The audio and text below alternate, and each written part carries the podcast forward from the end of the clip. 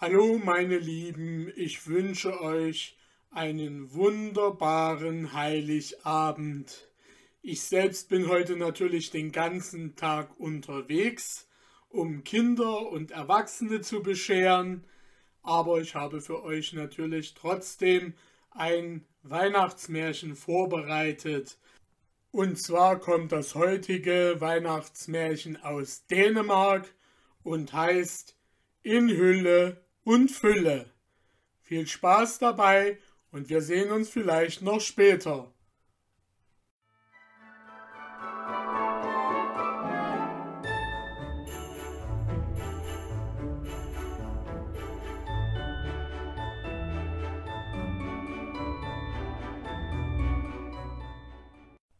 In Hülle und Fülle.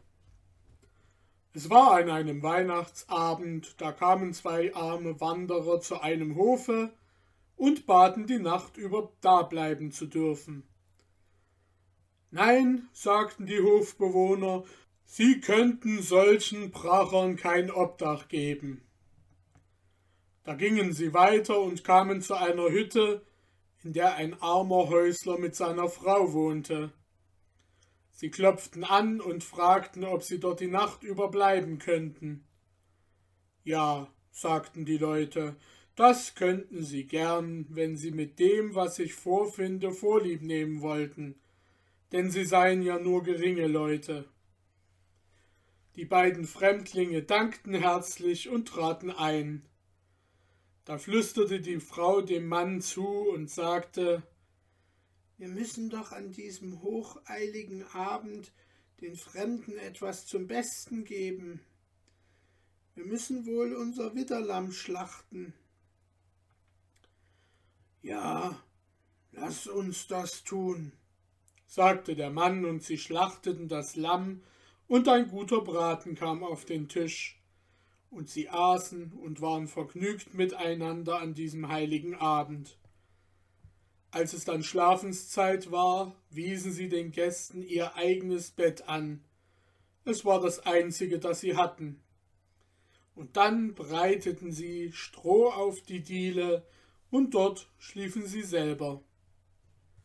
Am nächsten Morgen gingen sie allesamt in die Kirche, und die Häusler baten die beiden Wanderer, doch während der beiden Feiertage noch bei ihnen zu verweilen.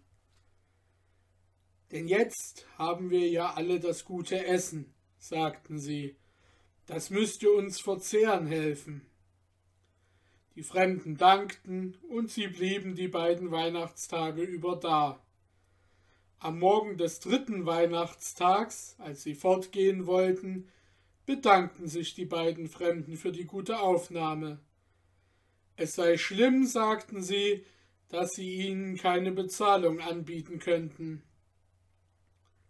Ach, das bliebe sich gleich, sagten Mann und Frau. Sie hätten sie nicht um irgendeines Lohnes willen aufgenommen. Gerade als sie aus der Tür gehen wollten, sagte der eine der beiden Wanderer Aber das ist wahr. Hatte das Lamm keine Hörner? Doch, sagte der Mann, aber sie waren zu nichts Nütze. Er dachte, dass die Fremdlinge vielleicht Verwendung für Widderhörner haben könnten und ihn um dieselben bitten wollten. Wie viele Hörner hatte das Lamm? hob der Fremde wieder an. Zwei, sagte der Mann, ganz verwundert über die Frage. Dann mögen euch zwei Wünsche erfüllt werden, sagte der Fremde. Welche ihr wollt. Da sagte der Mann, sie hätten keine anderen Wünsche, als dass sie hier auf Erden ihr tägliches Brot und Auskommen haben und nach ihrem Tode ins Himmelreich kommen möchten. Das gewähre euch Gott, sagte der Fremde. Über ein Jahr sprechen wir wieder bei euch vor. Und dann gingen die beiden Wanderer fort.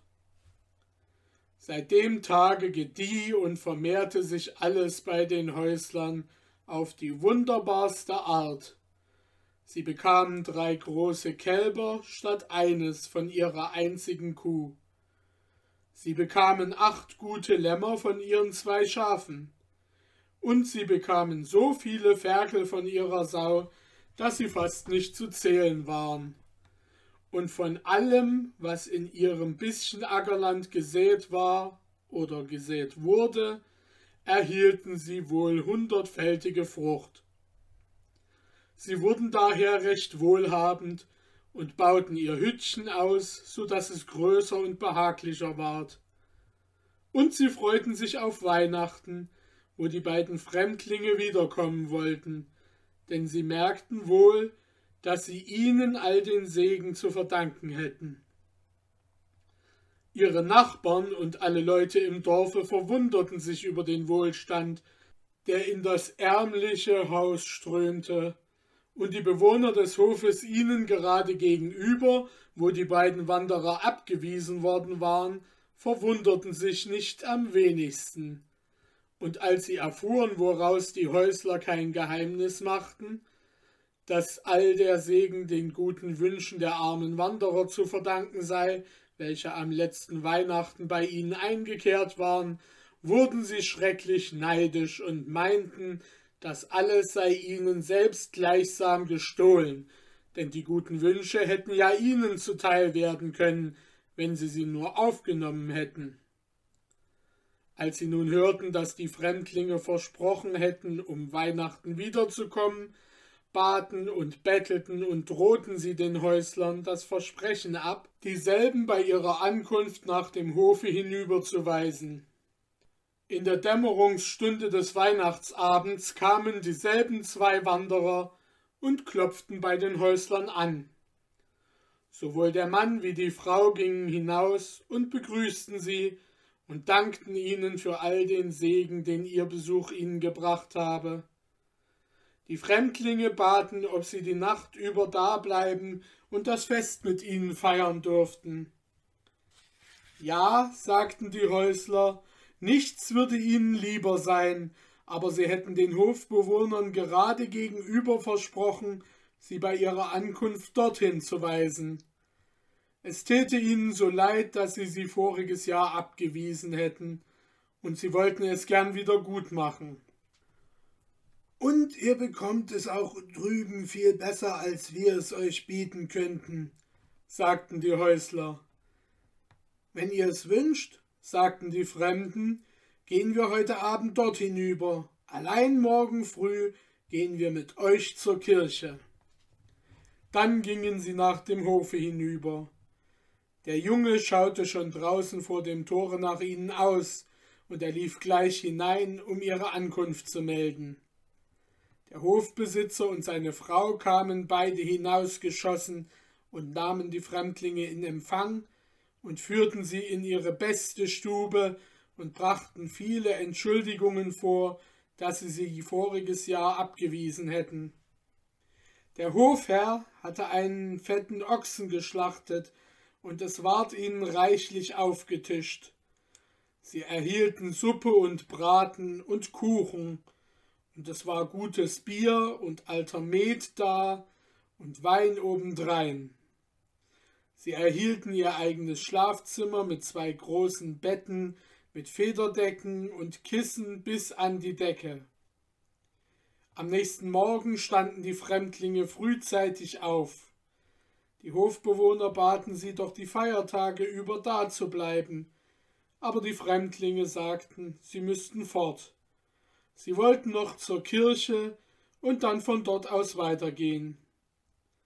Der Hofherr ließ darauf seinen Staatswagen anspannen. Sie dürften nicht zur Kirche gehen, sie müssten durchaus fahren. Sie bedankten sich, und als sie abfahren sollten, sagte der eine der Fremden zu dem Wirte und der Wirtin, sie wüssten nicht, wie sie ihnen dafür lohnen sollten, dass sie so glänzend traktiert wurden. Geld hätten sie leider nicht. Aber das ist wahr, sagte er. Hatte der Ochse Hörner? Ja, das hat er allerdings, sagte der Mann. Er hatte nämlich von den Häuslern gehört, was für Gespräche voriges Jahr geführt worden waren, und so verstand er gleich, worauf dies hinauslief. Wie viele Hörner hatte er? Frug nun der Fremde. Die Frau zupfte den Mann am Ärmel und sagte Sage vier. Da antwortete der Mann, der Ochse habe vier Hörner gehabt. Dann sollen euch auch vier Wünsche erfüllt werden, sagte der Fremde. Jedem von euch mögen zwei freistehen. Und dann stiegen sie in den Wagen, und die Häusler fuhren bei der Gelegenheit auch mit zur Kirche. Der Hofherr fuhr selbst, er beeilte sich nach Möglichkeit, um recht bald wieder zu Hause sein zu können. Dann würden er und seine Frau sich über ihre vier Wünsche verständigen. Sie könnten ja dann alles bekommen, was ihr Herz begehrte. Sobald er die Fremdlinge und die Häusler an der Kirche abgesetzt hatte, ließ er sich denn auch keine Zeit, dem Gottesdienste beizuwohnen, sondern kehrte gleich um und peitschte auf die Pferde, um so rasch wie möglich nach Hause zu kommen. Aber da strauchelt das eine Pferd und zerreißt den Strang. Den Henker auch, sagt er, und er muss absteigen, um den Strang wieder zu befestigen. Dann fährt er wieder weiter, aber es dauert nicht lang, da strauchelt auch das andere Pferd. Hole euch beide der Teufel, sagt der Mann. Und kaum hat er das gesagt, wups, sind beide Pferde verschwunden, und er sitzt auf dem Wagen mit den Zügeln in der Hand. Es blieb nichts anderes übrig, als den Wagen stehen zu lassen und die Reise zu Fuß fortzusetzen.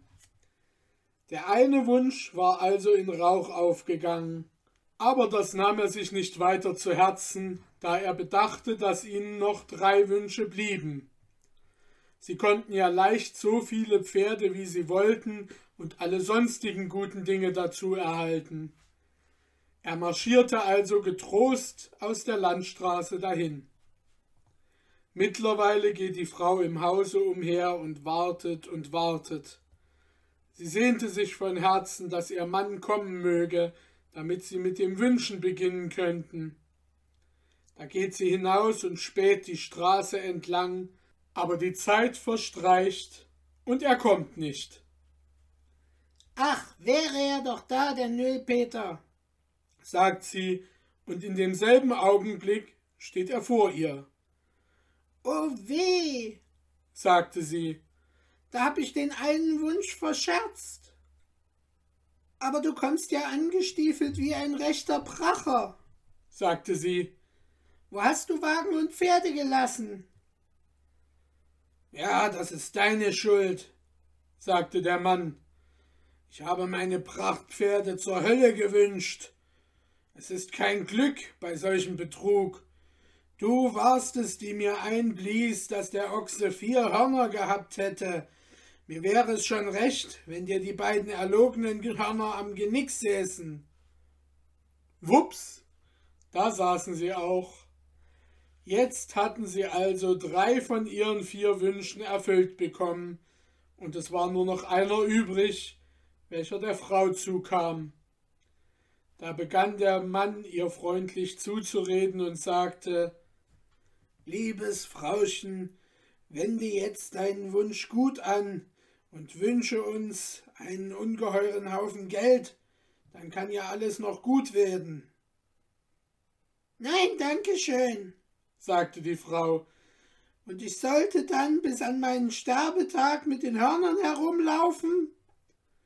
Das wollte sie nicht, und so wünschte sie sogleich die beiden Hörner zum Teufel. Sie waren denn auch auf der Stelle fort, aber die Hofbesitzer waren mit all ihren Wünschen nicht reicher, sondern nur um ein paar gute Pferde ärmer geworden.